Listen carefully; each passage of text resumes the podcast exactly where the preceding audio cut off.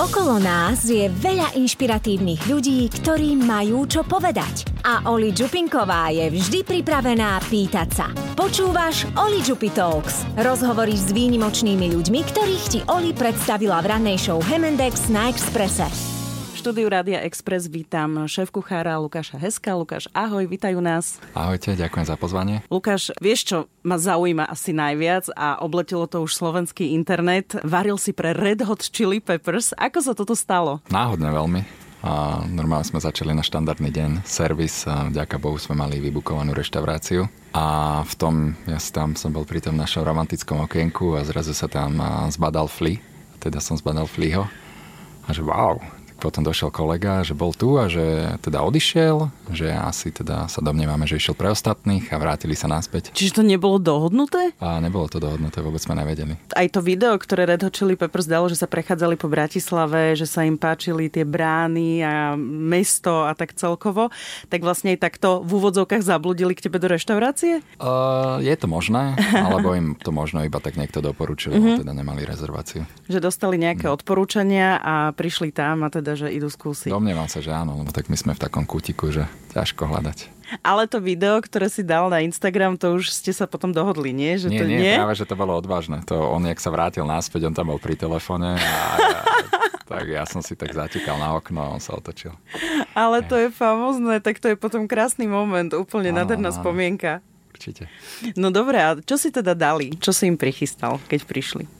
Čo teda, my sme prvom rade mali taký šmunk s tým, že im nastreť stôl, to sme si zobrali z našej takej mini kantiny, čo máme vo dvore, tak sme im dali stôl, za ktorým jedávame naše personálne jedlo. A dali sme ho pod ten balkónik, boli trošku tak separovaní a následne sa osviežili a nemali, ne, oni nepili vôbec alkohol, čiže mali taký nealkopering viac menej a neboli odhodlaní jesť teda celé naše menu, čo je asi 10 servingov a skôr chceli, mali požiadavku proteíny, zelenina, meso a tak, takže sme čarovali, no my sme, ono to funguje tak, že ja keď ja viem presný počet hostí a ja mám presne toľko pripraveného mesa, čiže toto bolo také, že nás to trošku zapieklo, ale fajn, spravili Od... sme to a hej. A teraz máš už vždy nejaké, budeš mať zásoby, že čo, čo ak príde a... red hot chili.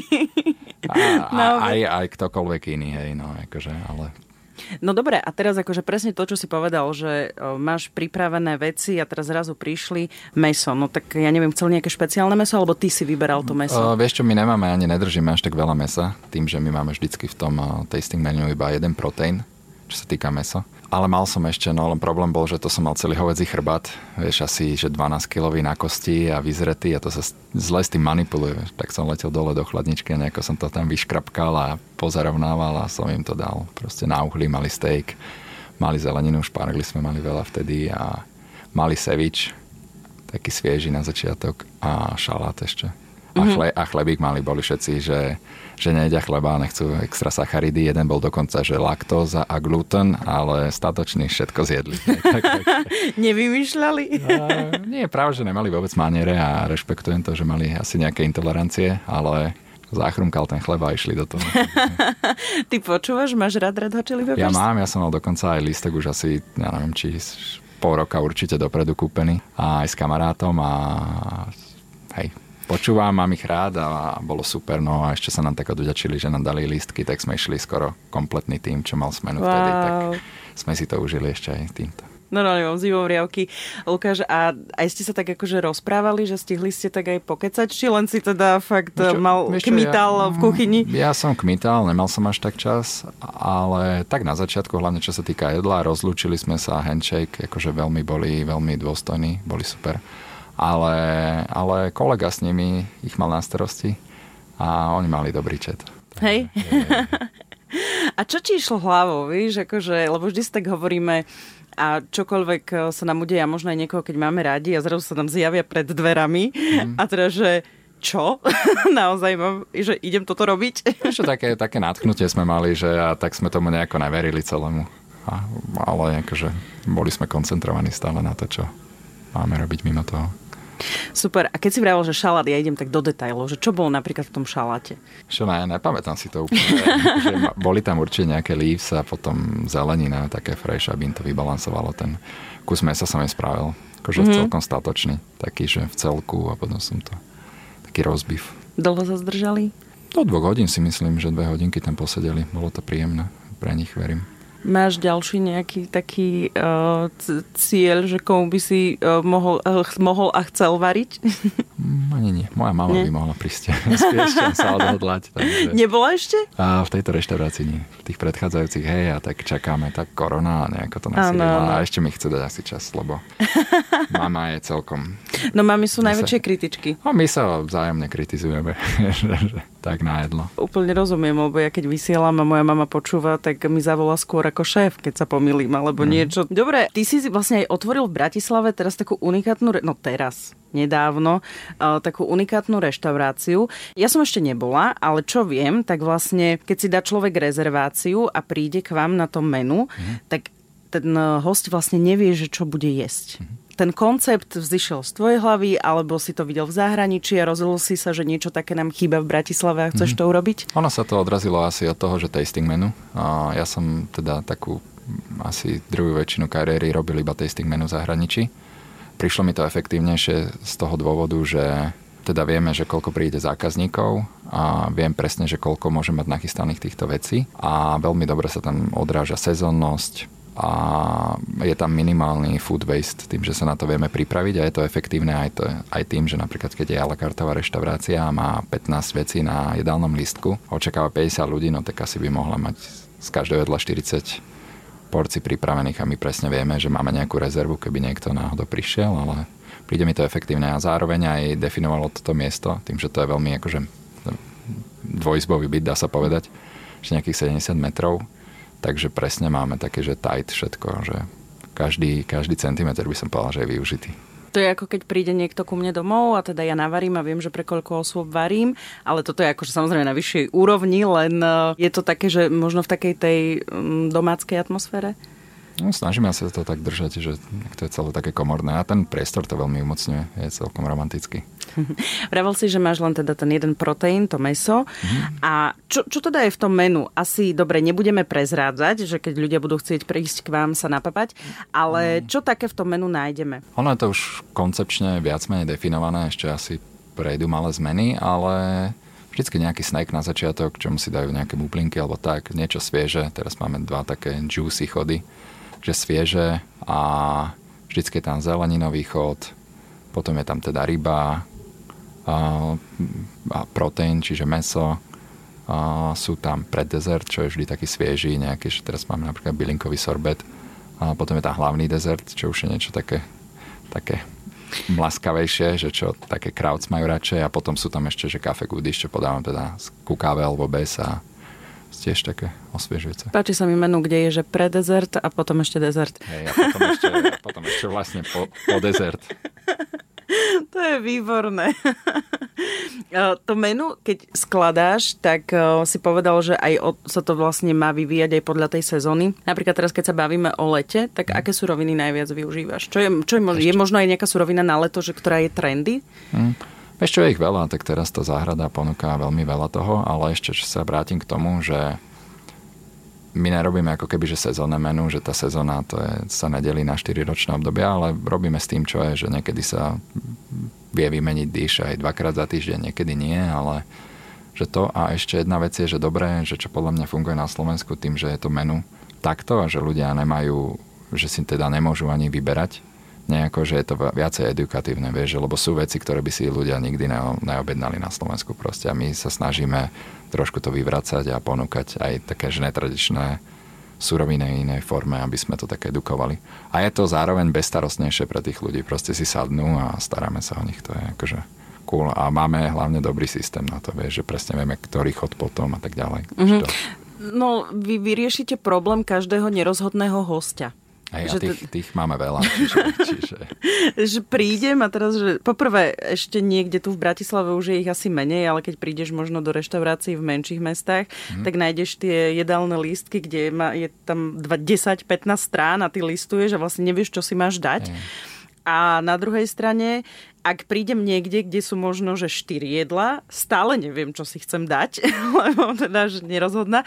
Človek príde k vám, tak teda áno, tu máme to tastingové menu a nech sa páči, budeme podávať postupne. No a má to samozrejme, to musí mať aj nejakú formu, že, že tá príprava aj toho tela na to celé je.